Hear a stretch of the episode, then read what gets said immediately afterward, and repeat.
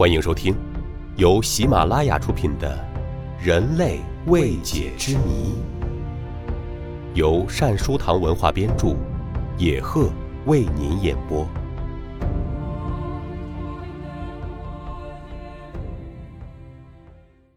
第十四集：神秘的雪人，出没于高山雪峰的野人。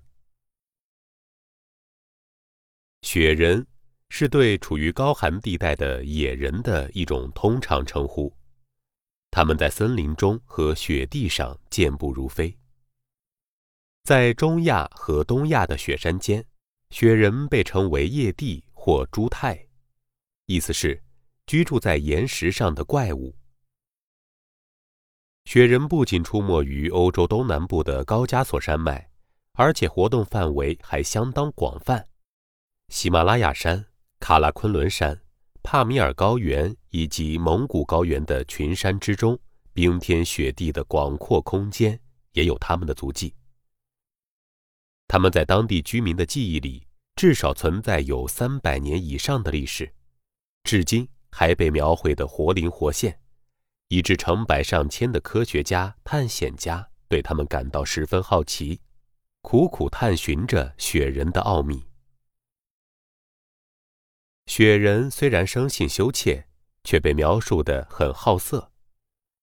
雄性雪人遇见女人便会穷追不舍，反之，男人倘若遇见雌性雪人，也难逃厄运。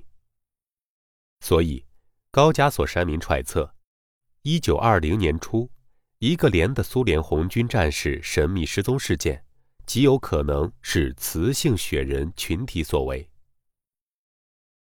女作家吉尔宁曾在一群尼泊尔少女的陪同下，深入喜马拉雅山南麓寻觅雪人。在一个阳光明媚的日子里，这群少女在雪山间的一条山涧里裸泳嬉戏，不幸被十几个雪人发现。他们呼啸着一拥而上，将这群可怜的少女尽情掳走。吉尔宁当时在一处山崖旁观赏雪景，因此得以逃脱。他劫后余生，将这件事写进了他那本著名的探险记《雪人和他的伴侣们》。后来，这本探险记引起了巨大的轰动。一九七五年，一名尼泊尔舍尔巴族姑娘上山砍柴，突然遭遇一只凶猛的雪花豹。正当她惊恐地闭上双眼、束手待毙之际，却猛然地受到重重一击，他摔倒了。待到他再爬起身时，看见一头灰白色的雪人正英勇地同雪花豹翻滚在一起。姑娘不敢多做停留，乘机逃跑回村。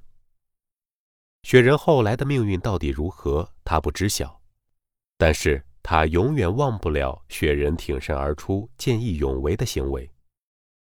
要不是雪人出手相救，姑娘恐怕再也见不到她的父母姐妹们了。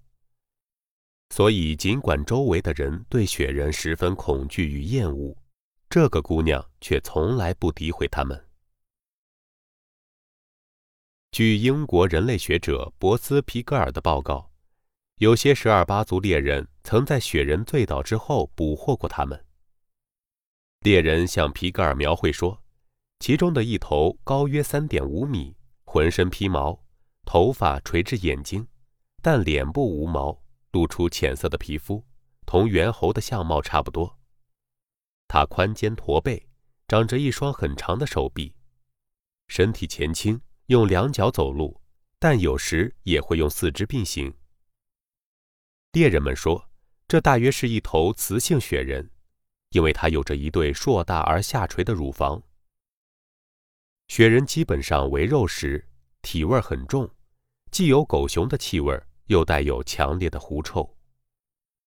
它们喜好夜间活动，能发出各种叫声，最典型的是尖叫，足以撕裂人们的耳膜。一九一四年，年轻的俄国动物学家维哈卡克卡，将他在高加索山脉搜集到的。当地称之为吉西吉伊克的雪人材料，在圣彼得堡皇家科学院公之于众。不过，当时并未引起人们的注意。直到1958年，苏联人类学家波尔恰洛夫才重新研读了这些材料。后者发现，当年卡克卡为吉西吉伊克勾勒出一个相当完美的复原像。雪人像小骆驼那样高大，全身长满棕褐色或淡灰色的毛，长臂短腿，爬山和奔跑都极其敏捷，脸阔，颧骨突出，嘴唇极薄，但嘴巴很宽阔。脸上的皮肤深而且无毛。即使鸟蛋、蜥蜴、乌龟和一些小动物，也会吃树枝、树叶和浆果。它们像骆驼那样睡觉，用肘和膝支撑身体，前额对地，双手放在后脖颈上。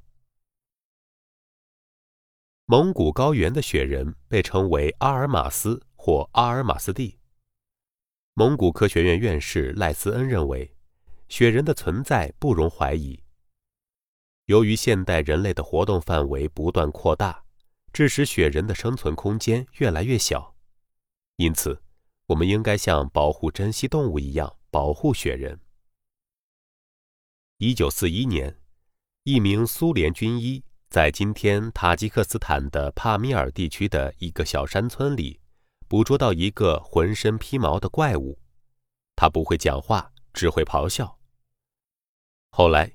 边防哨所的卫兵将他当作间谍枪杀了。这位军医知道后很伤心，他将这件事情写成通讯，发表在一份医学杂志上。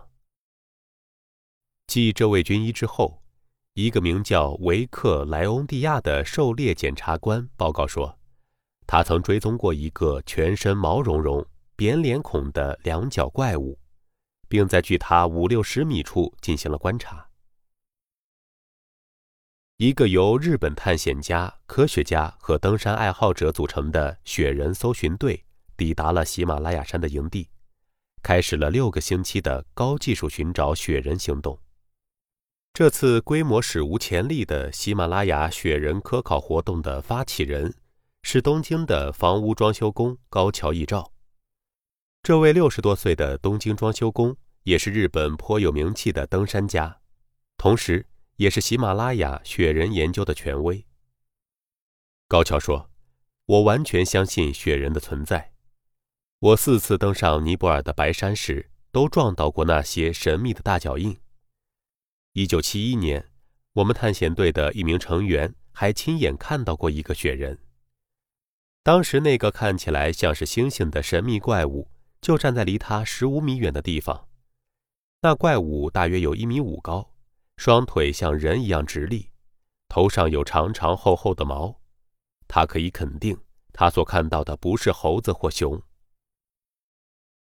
一九九四年，高桥在该山海拔五千米高的地方发现了雪人的栖息之洞。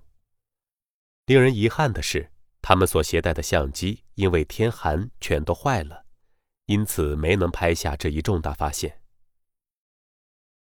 不论从高加索、帕米尔，还是从蒙古高原、喜马拉雅山传来的消息，都说明存在真实雪人的活动，而且大多数信息都证明雪人属于人科动物。那么，雪人真的就是人科类的野人吗？对此，英国人类学家马拉谢克雷博士认为，雪人是尼安德特人的后代，这就是说。雪人介于人和猿之间。谢克雷博士研究了雪人留在雪地里的大脚印，指出了他的大脚趾很短，略向外翻。苏联人类学家切尔涅茨基也认为，雪人是泥人的后代。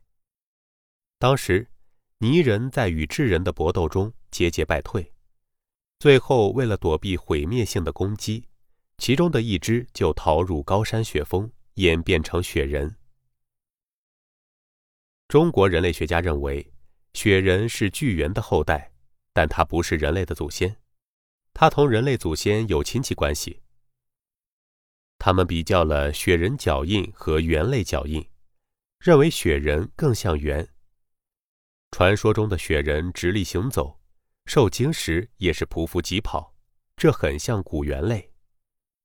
他们推测，古代的巨猿并没有真正灭绝，它的后代潜伏生长在欧洲东南部及亚洲的雪山冰峰之间，成为神秘的雪人。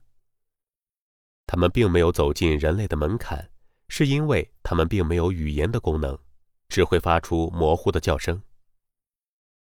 然而，也有学者否认雪人的存在，他们认为，传说中的雪人的脚印可能是熊的脚印，也可能是山上的落石在雪融化后造成的。曾有专门的考察队考察了据说有雪人频繁出没的世界第三高峰。干城张家峰山路，可是一无所获。一九五九年，一支美国雪人考察队也在尼泊尔境内考察了一个半月，也没有发现雪人的任何蛛丝马迹。那么，前述各国各地区有关雪人的报告或者科学调查都是在撒谎吗？显然又不像。感觉是没有很好的理由来否定，但也没有充分的证据。如照片等来证明它的存在。我们期待着早日揭开雪人之谜的神秘面纱。听众朋友，本集播讲完毕，感谢您的收听。